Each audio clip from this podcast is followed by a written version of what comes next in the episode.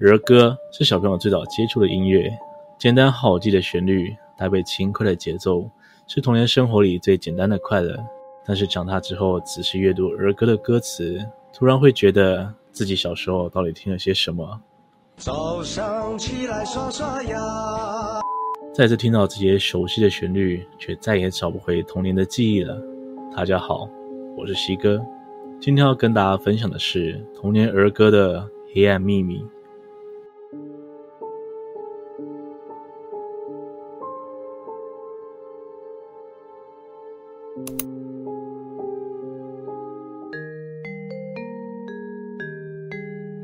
伦敦铁桥垮下来是几乎人人都唱过的儿歌，还可以搭配游戏玩。一直到长大之后才知道，在英国真的有一座伦敦桥，而最早古罗马人就在那里搭过木桥。后来经过不断改建，现在的伦敦桥则是一九七三年通车的混凝土桥。这首儿歌早在十七世纪就广泛流传了，歌词中不断重复着“伦敦铁桥垮下来”，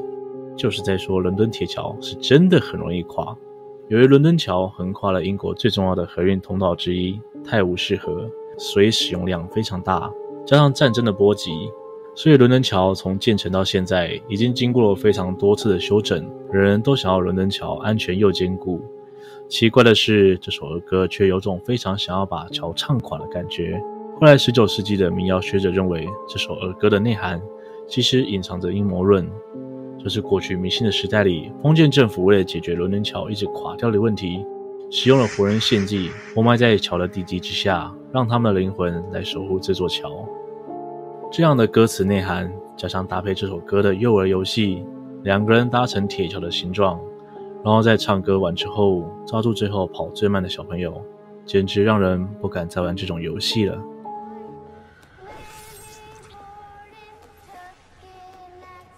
这首英文儿歌只有短短四句，但却唱出了一起美国最骇人的世纪悬案。这首歌的翻译是这样的：利兹波顿拿起斧头砍了他爸爸四十下。当他意识到自己做了什么，他砍了他妈妈四十一下。七月一八九二年，美国麻州小镇富豪安德鲁·波顿与他第二任妻子艾比·波顿被斧头劈得面目全非，倒在血泊之中。而第一发现者是二女儿丽兹·波顿，她很冷静地找人来帮忙以及报警，但她也提不出完整的不在场证明，更因为表现得太过冷静，被认为是头号嫌疑犯。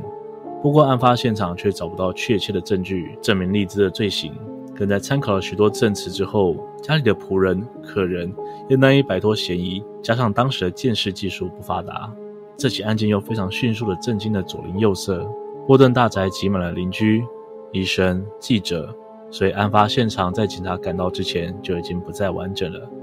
这起案件中，李子究竟有没有罪，都还有各种不同的说法。如果大家有兴趣的话，西哥也想来做一集跟大家仔细的讨论。总之，儿歌内容虽然不能被当作检方定罪的证据，但到底其中含有多少真实性呢？一想到天真可爱的孩子们用纯净的嗓音唱这首歌的时候，真的会觉得非常的诡异。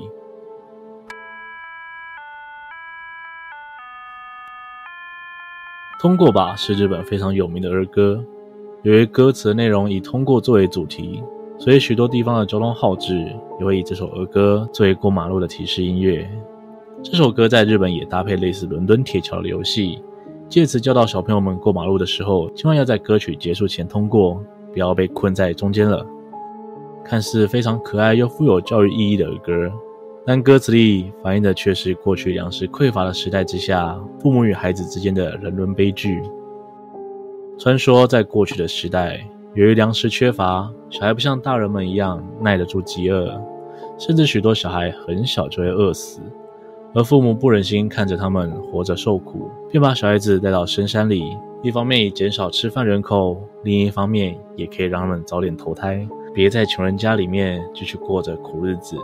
歌曲分为两个部分，第一部分讲的是通往天神所在之处的小路，也就是山里的神社，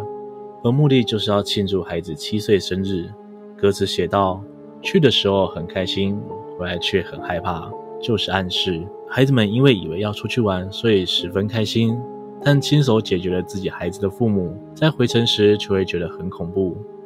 第二部分则讲述着通往鬼神大人所在的小路，是为了孩子七岁忌日而来的。虽然感觉悲伤恐怖，但还是要通过，因为父母亲还是希望他们最终能投个好胎。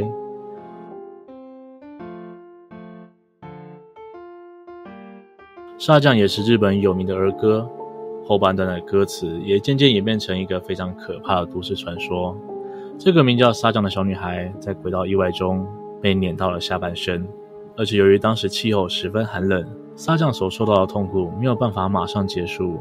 而是在轨道边缘挣扎了很久之后才咽下最后一口气。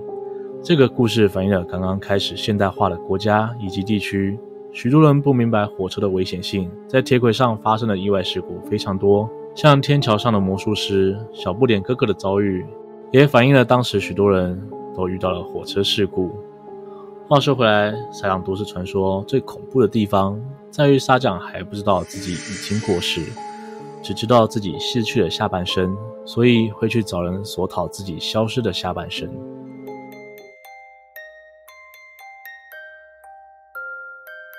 晴天娃娃也是来自于日本的传统文化，相信大家一定都会在校外教学前制作晴天娃娃来祈求晴天吧。现在有许多歌手以晴天娃娃作为主题创作，不过这首日本儿歌讲的故事可没有这么容易。想要改变天气是要付出很大代价的。晴天娃娃的日文直接翻译叫做晴天和尚，而这背后的故事是在日本天皇还有极大权力的时期。当时日本已经一连下了很多天的大雨，到处都在淹水，有些地方的农作物、动物都被淹死，甚至有些地方发生了洪水，冲走了许多人。于是天皇就命令当时德高望重的高僧来祈求晴天。一开始高僧准备了许多贡品要献给天神，所以歌词前半段就是唱着如果能放晴，就会献上好酒礼物，但最后一段却突然开始语带威胁，说如果没有办法放晴的话。就会脑袋搬家，而高僧的法术最后失败了，天气并没有放晴，天皇就将高僧吊起来，因此高僧的头上被包了白布，吊在高台上，最后气绝身亡。但没想到在他咽气后，天气竟然放晴了，因此以白布包着一个圆球体挂窗框上的晴天娃娃，就这样被当作祈求放晴的象征。听完了这个故事，你还敢教小朋友们制作晴天娃娃吗？今天的故事就到这边。如果您喜欢今天的影片，请不要忘了帮我按赞、订阅、分享，并且开启小铃铛，才不会错过最新影片上传的通知哦。如果有想听的主题，也可以在下方留言告诉我，是一个我会努力制作的。我们下次见。